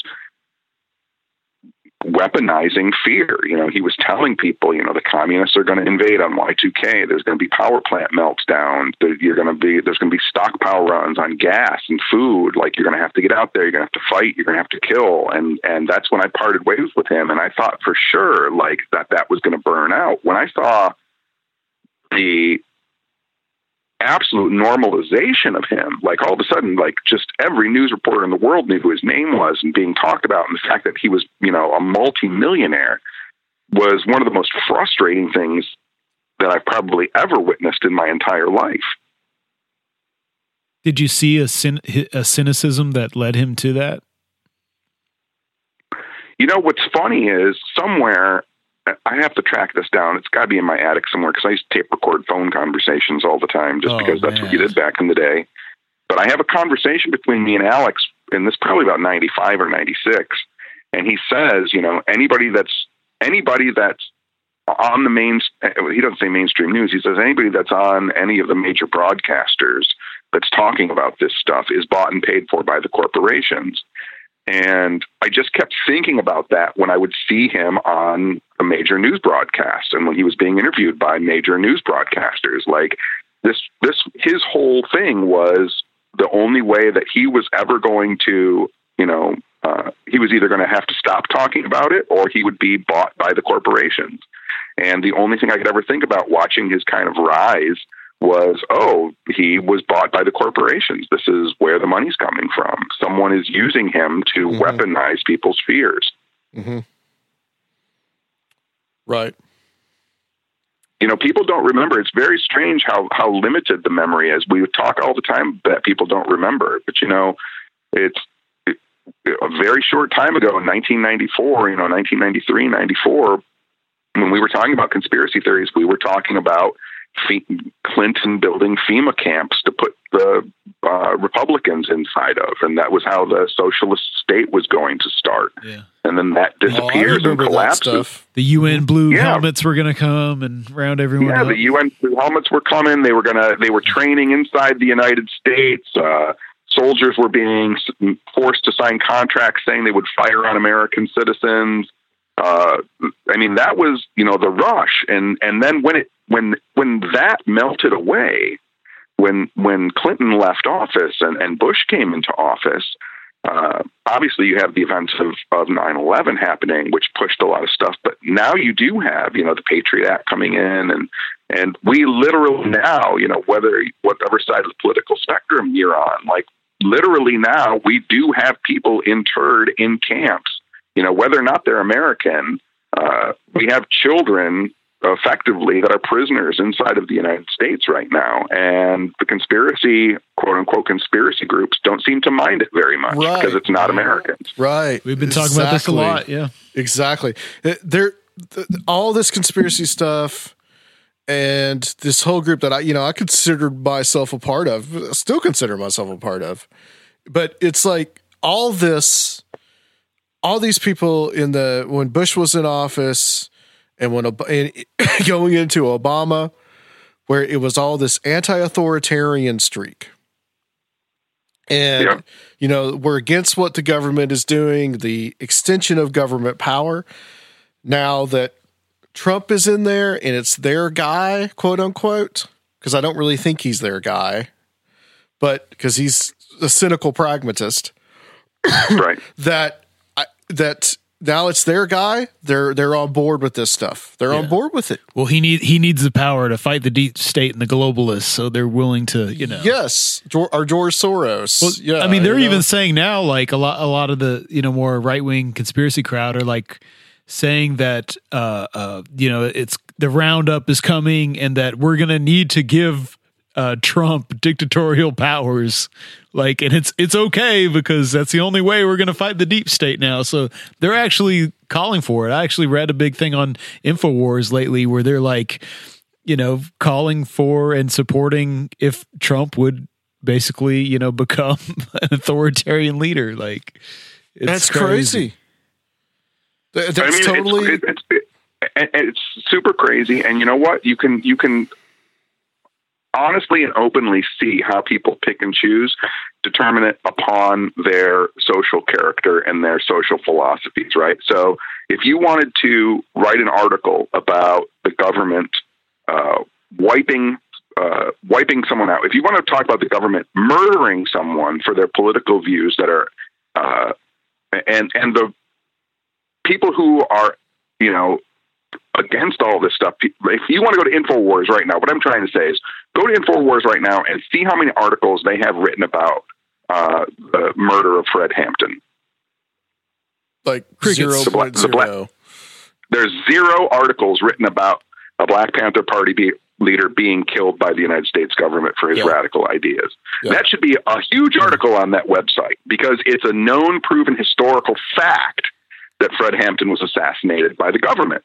Like that's a fact. the fact that yeah. the fact that there is no article on Infowars shows you how it's being manipulated. Well, and right now the FBI is has begun the targeting of what they are calling black identity extremists, and we're seeing a you know, a total repeat of that stuff. But it's like, you know, th- they're not going to say anything about that. But if they target, you know, right wing militia types, then they're going to freak out. So it's, yeah, exactly what mm-hmm. you're saying. Absolutely. And I'll tell you something that blew my mind. Like, like I couldn't believe it at all. Was I was watching. uh This is probably now a month ago, but I, I woke up one morning and Reverend Al Sharpton has a show. I think it's on MSNBC, and he was interviewing Spike Lee. And Spike Lee had a shirt on that said, uh, "God protect Robert Mueller." And I was like, Spike Lee is wearing a T-shirt that is praying for an FBI agent. Yeah, that's that's the other part of this equation is where the left now is like is all they're all about the mainstream The media. FBI, the mainstream media, the, Yeah, like, yeah, like uh, Yeah. if CIA, their the deep state. anti-authoritarian status has been co-opted. They're they're just as much hypocrites as the right.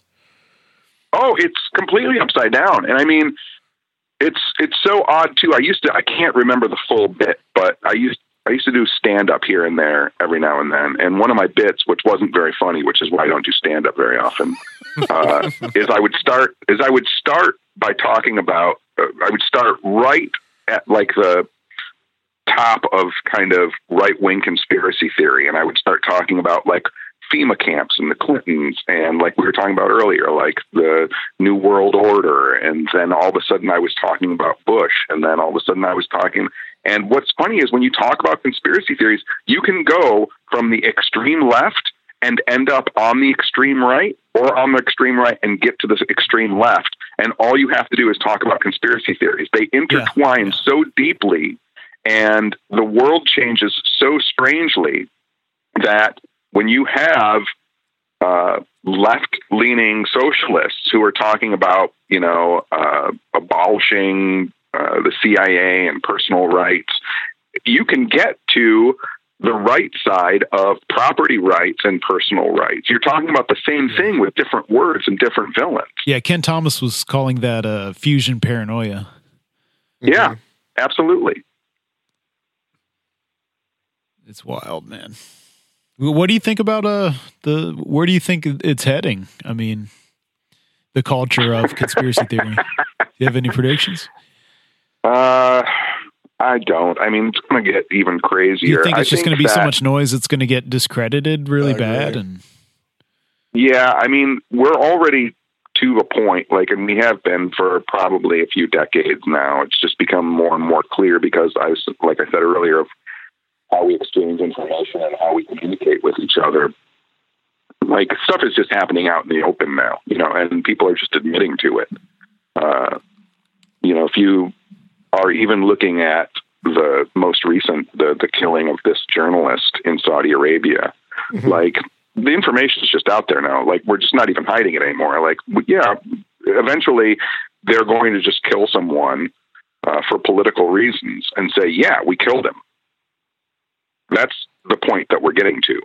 And people are just going to be okay with it, which is very strange. I don't think that people realize when I talk about conspiracy theories now, the one that I talk about that I think is, and find most interesting is I don't think that people realize that like what we knew growing growing up as the American experiment, like it's that is over. Like we are we are past that now. Um, you know, the the the people who run our country do not represent us any longer. Um, our our state and local representatives, sure, they do to a, a minor point, but at a at a federal level, you know, the Congress and the Senate and our elected leaders and our judgeships, they don't represent uh, people anymore. And the American experiment, we've always kind of expected it and hoped that it was like that, even though it wasn't. But now we know it's not. And I think people are unwilling to accept the fact that, like, something does need to happen. I don't know what that thing is going to be, but we're not going back to what we call normal. Uh, it, it's kind of like saying, let's go back to the good old days. Like, we've realized now there weren't any good old days. And so when people talk about it going back to normal, uh, it was never normal to begin with. And so we are moving into a new type of America uh, where people are just openly blatant about their hatreds and their loves, and they're just openly blatant about where they're getting their money from and who they're working for, and it's not for us. Yeah. It's scary. That's Yeah, more frightening than any of the paranormal stuff that we've talked about tonight.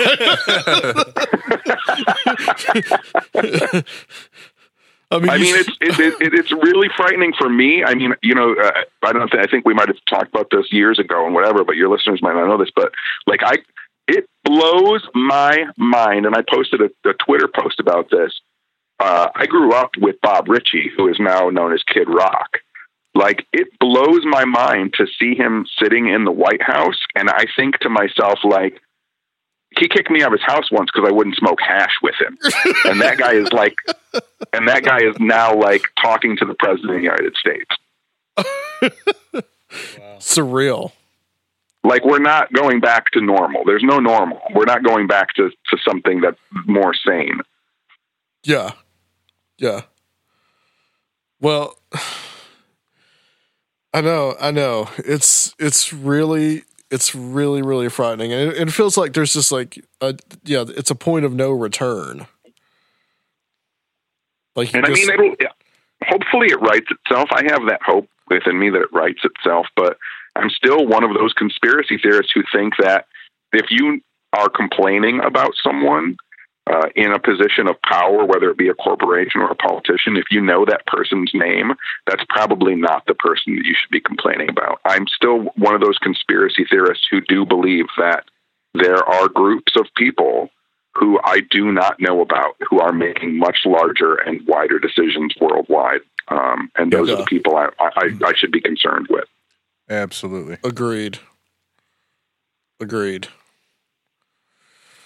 Well, on that wonderful note, Happy Halloween, everybody. yeah, happy Halloween, John. yeah, trick or treat, everyone. Enjoy your candy. What uh, what's next for you, John? And uh, where can people get in touch with you? And uh, we we hope that uh, I still hope beyond hope that there would be some episodes of Ghost Stalkers because that was a really good show. Uh, there's another project in the works right now, which I think is, if it works out, will be much better and much more interesting. Uh, that I've been working on for just about a month now. So if, if that can get going, that'll be pretty interesting. But if people want to contact me, uh, it's weirdlectures.com, realmoftheweird.com to listen to Realm of the Weird or anywhere they get their podcasts. Uh, my Twitter, my Facebook, and everything is just John E L Tenney. I've got a bunch of. I mean, it's Halloween time, so you know, I've got another. I was saying to you guys, I've got to play video games tonight after this interview, and I've got a library lecture on Thursday. I've got another radio interview on Monday. I've got a lecture on Tuesday, another one on Wednesday. So, tis the season to be spooky. What are you lecturing about? So the Thursday lecture is just uh, Michigan's history of weirdness. So everything from our UFO sightings in 1966 to our Bigfoot sightings and all of our haunted places. And then uh, next Tuesday and Wednesday, I'm doing uh, my scariest stories.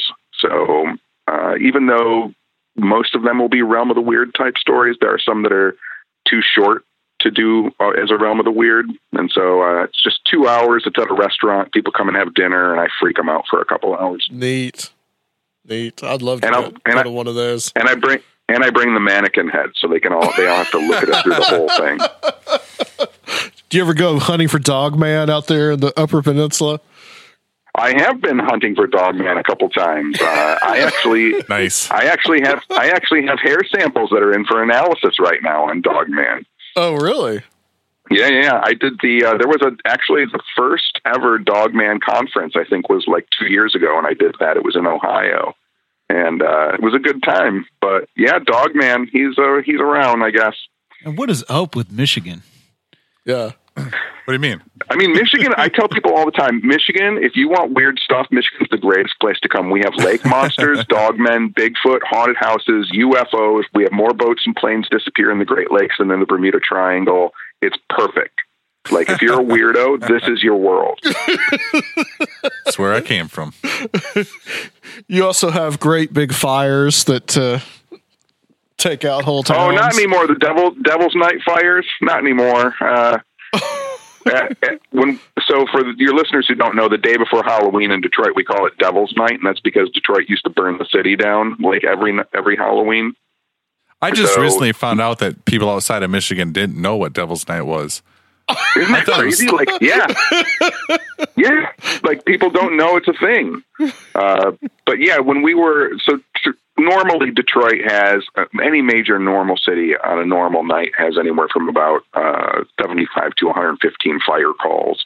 Uh, but on Devil's Night in Detroit, that number jumps to about six, seven hundred. Uh, that was when it was at its prime. Now we're we've backed off it a little bit. They've tried to rebrand it and they've gotten better. Actually, Detroit has actually bounced back a lot than it has in the '90s, and so it's you know it's still a lot, still three, four hundred fires during that night, but it's not as much as it used to be.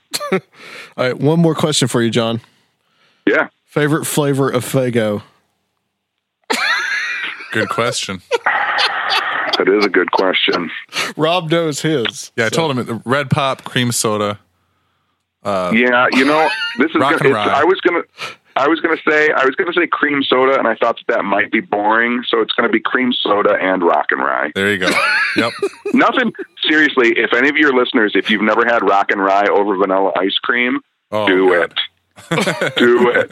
I had a f- I had a Faygo uh, float when I was in uh, Chicago a Oh couple yeah, years ago. That was pretty good. Yeah. No, a, a rock and rye float. It makes this kind of pink crust on the vanilla ice cream. Mm. Oh, it's the best. All right, John. Stay. On the, thanks for coming on and stay on the line for us. And we're going to close out the section. We'll be back to close out the show on Conspiranormal.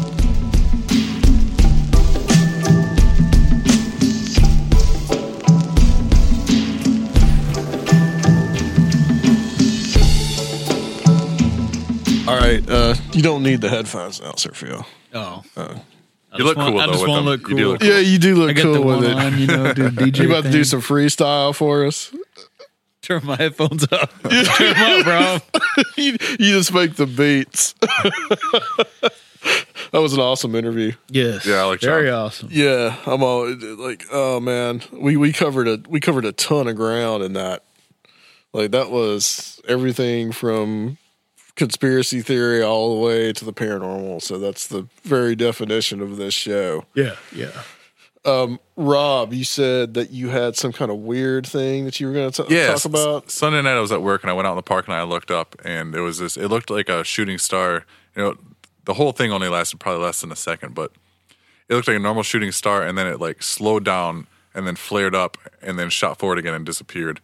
And it was like just bizarre, almost like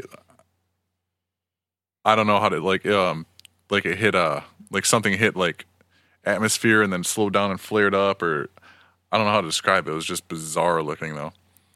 I've never seen anything like like I've seen shooting stars and this Yeah. that's what it looked like Yeah. at first and then it just like got really slowed down and got really big for a second and then shrunk and sped back up. Weird. It The was- flaring up kind of sounds like a meteorite. That's what I thought, but then like the slowing down and speeding up was just Strange. It is yeah, strange. really Huh. strange. Well, you're next to the Scientology Center, so That's true. That's, Yeah, that one might have been Lord Xenu spying on him. that might have been what that was. that is weird though, dude. I, I've that's I've strange. never had an experience like that. I've never seen anything weird like that in the sky. yeah, no weird lights.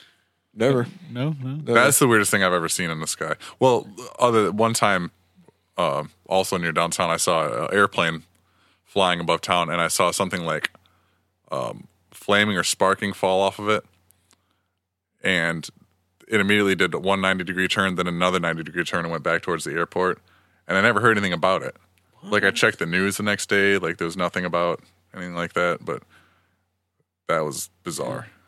Huh. I've seen some lights, but I met someone this week who uh, I was telling her about the podcast and stuff, and she was telling me about, I guess, I think going to her grandparents' home. They had some land, and she was there with their, I think, mom and her uncle, and and the grandma was like, "Oh, remember that time we saw that UFO?" And it was like full fledged um, saucer, like almost landing in the backyard type experience. Not Damn. just light, but like craft. Like That was in here in Nashville. uh, no. I think this was around Memphis. But uh, Whoa. you know, this was like her mom, her her mom or grandma's and uncle's story from back in the day. But it was like a, you know, straight up saucer, not just a light. You know, That's that was pretty weird because she was real kind of she was kind of a skeptic. You know, yeah. she's like, well. It's kind of weird. My mom said blah blah. You know, I was like, wow. That's what we were talking about when people Yeah. come up with some kind of. They tell you, "Well, I've never had anything most really skeptical weird people always happen to me." You know, Weirdest experience. Well, it's like you know, Rob did that. I mean, like he that was a, that episode that we did. I think that first episode with uh, Jeff and Renee when when you still doing the leisure hour, and like you were talking about um, how you never had any really weird experiences except for this one time, and he pulls out like the weirdest experience that I've ever heard of, man. Like I just like the craziest thing. And so, it, I, I, I guess, did you not think that it was like weird at the time, or did you just forget about well, I, it? no, it's just I don't know. I didn't really see anything, and I was, you know, I was laying down by myself in the dark, and it was I don't know. I still don't think it's that weird. It is, and I was really creeped out it? at the time. What is it? What oh, is it? oh, okay, I had I had Oh, you've never heard this? I don't. I don't recall. At the time, I I, I shared a, uh, a bedroom with two brothers on one end of the house, Uh-huh. and I had I had come in like I think I, I hadn't been home. I had come in and I I went pretty much straight in, lay down, and went to bed. I was laying there for a while and I couldn't fall asleep, so I was like said something to uh, my brother across the room. I was like, "Yeah, I don't know if I'm going to be able to pass out tonight. I, you know, I'm not really that tired, even though it's late." And um, I I just kept getting these like one word responses, like, "Yeah, okay." cool. Yeah, okay, cool. Like, you know, as I was kind of rambling, and finally I was like, fuck it. I got up and uh, walked onto the living room, and everybody, I mean, my whole family was out there watching TV. And as soon as I walked in, like, they all looked at me like, are you okay? You know, what's wrong? And I was just like, I must have just went white. Like, uh, I, yeah, I'm fine. I'm just going to sit down and watch TV with you guys. Like, so I, I wasn't tired. So I can't really chalk it up to being tired, but it was like, it was, uh, it was I don't know. I get goosebumps telling the story even now. Like it was just bizarre. And it was just one or two little like short like responses. It wasn't a conversation or anything, but it's Yeah, yeah. You heard. I heard something. Yeah. Yeah. I Yeah, think- I mean that's that's that's fascinating. I don't. I don't know whether I'd be more scared. See, because I've, I've my only ghostly encounters are like seeing something kind of poltergeisty, and then what I thought was being touched by something. So I don't know if I would be more afraid of of uh, something talking or seeing Right. something. I don't know that because the talking makes it even more creepy. Because without seeing, you know, it's I don't know. I don't know. It's equally creepy. It's also possible too, in that in Rob's experience, that uh, you may have been between sleeping and, Yeah, yeah. and dreaming. I may also have been very high. But Oh, okay. I was. I thought you were like a little little kid. no, no. too. I, I I was probably. Well, let's see. But still though, Twelve. I was Altered probably about state. 12. Yeah. altered state. You know anything. 12, Rob- No, I guess I wouldn't have been high. No, because I would have been about twelve. So I don't know. I don't know. Yeah, I mean, an altered. That's. I mean, when you're be- in between that that in kind of like in between your waking and sleeping, that's an altered state in and of itself. You know, so Where Yeah. all the sleep paralysis phenomenon. yeah. Like I said, it so was it dark could be and I was- something very similar to that. laying there with my eyes closed for a while. Yeah, it could have been some weird, just auditory hallucination. Like I expected a response. I don't know. I've always chalked it up to it's got to be something. I don't think it was like. I don't think my house was haunted because there's never any other experiences. or Nothing ever else happened. Yeah. Yeah. Yeah. Well, speaking of haunted houses, I have this special for Halloween. A the first and among other the first uh, haunted house story Ever. ever. And this is uh, written by Pliny the Younger, who lived between AD 62 and circa AD 113. So we're talking the time of the Roman Empire, nearly 2,000 years ago. And this, uh, I want to get you guys' thoughts on on this. Uh, thought this was just just would be interesting to read. The present recess from business we are now enjoying affords you leisure to give and me to receive instruction. I am extremely desirous, therefore, to know whether you believe in the existence of ghosts and that they have a real form and are a sort of divinities, or only the visionary impressions of a terrified imagination. What particularly inclines me to believe in their existence is a story which I heard of Curtius Rufus. When he was in low circumstances and unknown in the world, he attended the governor of Africa into that province. One evening, as he was walking in the public portico, there appeared to him the figure of a woman of unusual size and of beauty more than human. And as he stood there, terrified and astonished, she told him she was the tutelary power that presided over Africa and was come to inform him of the future events of his life, that he should go back to Rome to enjoy high honors there and return to that province invested with the proconsular dignity and there should die. Every circumstance of this prediction actually came to pass. It is said fa- farther that upon his arrival at Carthage, as he was coming out of the ship, the same figure met him upon the shore. It is certain, as uh, at least, that being seized with a fit of illness, though there were no symptoms in this in in his case that led those about him to despair, he instantly gave up all hope of recovery judging apparently of the truth of the future part of the prediction by what had already been fulfilled and of the approaching misfortune from his former prosperity. Now, the following story, which I'm going to tell you just as I heard it, is it not more terrible than the former, while quite as wonderful? There was at Athens a large and roomy house, which had a bad name, so that no one could live there. In the dead of the night, a noise resembling the ca- clashing of iron was frequently heard, which, if you listened more attentively, sounded like the rattling of chains, distant at first, but approaching nearer by degrees. Immediately afterwards, a spectre appeared in the form of an old man of extremely emaciated and squalid appearance, with a long beard and disheveled hair, rattling the chains on his feet and hands. The distressed occupants, meanwhile, passed their wakeful nights under the most dreadful terrors imaginable. This, as it broke their rest, ruined their health and brought on distempers. Their terror grew upon them, and death ensued. Even in the daytime, though the spirit did not appear, yet the impression remained so strong upon their imaginations that it still seemed before their eyes and kept them in perpetual alarm. Consequently, the house was at length deserted, as being deemed absolutely uninhabitable, so that it was now entirely abandoned to the ghost. However, in hopes that some tenant might be found who was ignorant of this very alarming circumstance, a bill was put up giving notice that it was either to be let or sold. It happened that Athenodorus, the philosopher, came to Athens at this time, and reading the bill, inquired the price. The extraordinary cheapness raised his suspicion. Nevertheless, when he heard the whole story, he was so far from being discouraged that he was more strongly inclined to hire it, and in short, actually did so. When it grew towards evening, he uh, uh, he ordered a coach to be prepared for him in the front part of the house or a couch, and after calling for a light, together with his pencil and, ta- and tablets, directed all his people to retire. But that his mind might not, for want of employment, be open to the vain terrors of imaginary noises and spirits, he applied himself to writing with the utmost attention. The first part of the night passed in entire silence, as usual. As usual, a length of at length, a clacking of iron and rattling of chains was heard. However, he neither lifted up his eyes nor laid down his pen, but in order to keep calm and collected, tried to pass the sounds off to himself as something else. The noise increased and advanced nearer, till it seemed at the door and at last in the chamber. He looked up, saw and recognized the ghost exactly as it had been described to him.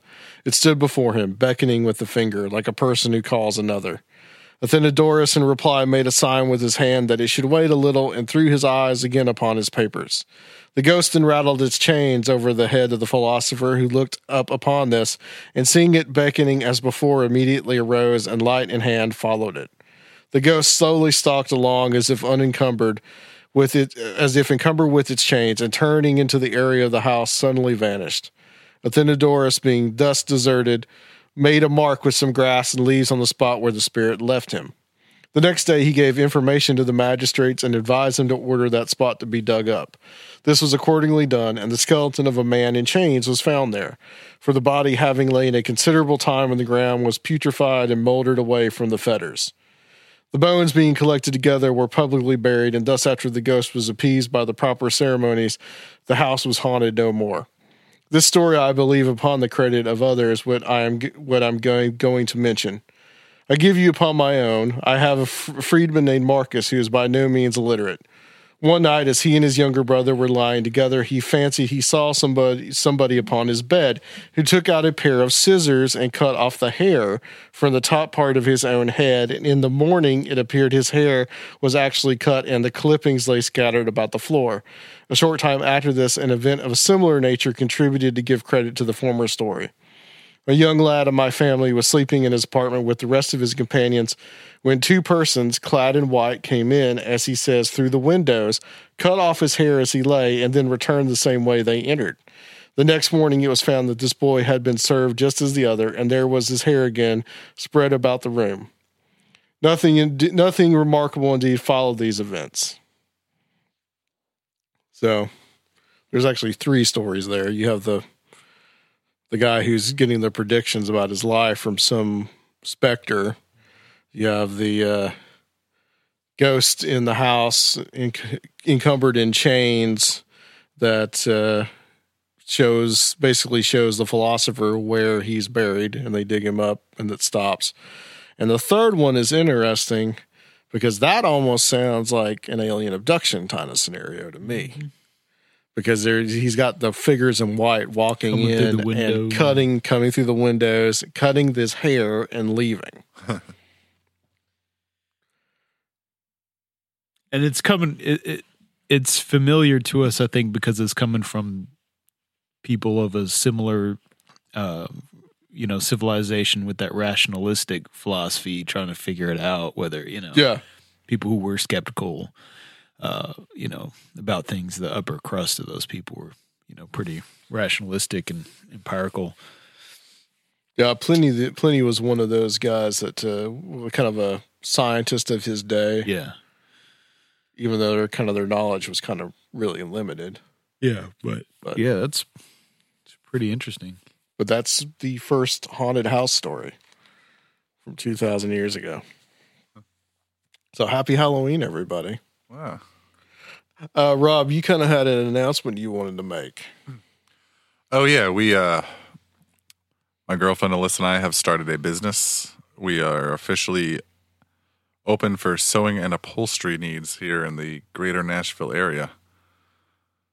Um Or if people have needs somewhere else, somewhere else, could they commission you guys and get mailed to them? Or Um, possibly. Most of the time, you need whatever it is you're working on to um, be able to tear it apart and create a pattern and uh, fix it. But we're also going to start doing a, f- a few other things, um, like amp covers. Um, Alyssa wants to do some guitar straps. Okay. You, you can check all this out. We got a Facebook page. We haven't started a, a full web page yet, but it's Old Hickory Sewing and Upholstery. Nice, and if they get something done, it'll be done here in the same studio we record Conspiranormal. Yeah, well, Oddly enough, we'll embed it with psychic energy yeah, that Conspiranormal psychic energy. All right, guys. Um, we were gonna have Nick Redfern on for the next episode, but he had to reschedule. So uh, the next show will actually be Jenny Ashford again, and we're gonna talk about the cases from the Faceless Villain Part Two that are from the seventies. And I was reading. Uh, I'm actually digging into 1970, and I've already found stuff that I want to talk about. So that uh, should be more should be interesting. Maybe we can do another Patreon episode. And Rob, uh, tell everybody where they can find our Patreon. yeah, go to patreon.com slash conspiranormal. Tons of bonus content on there, episodes. Uh, posted another new one this week. Um, and various tiers you can subscribe to. If you don't want to subscribe, you can also do a one time donation at our website at conspiranormal.com. And if you want to help the show, just tell your friends about us or give us a five star review on wherever you listen. That means a lot to us. All right, guys. Thank you so much. And we'll be back next time on Conspiranormal. Happy Halloween.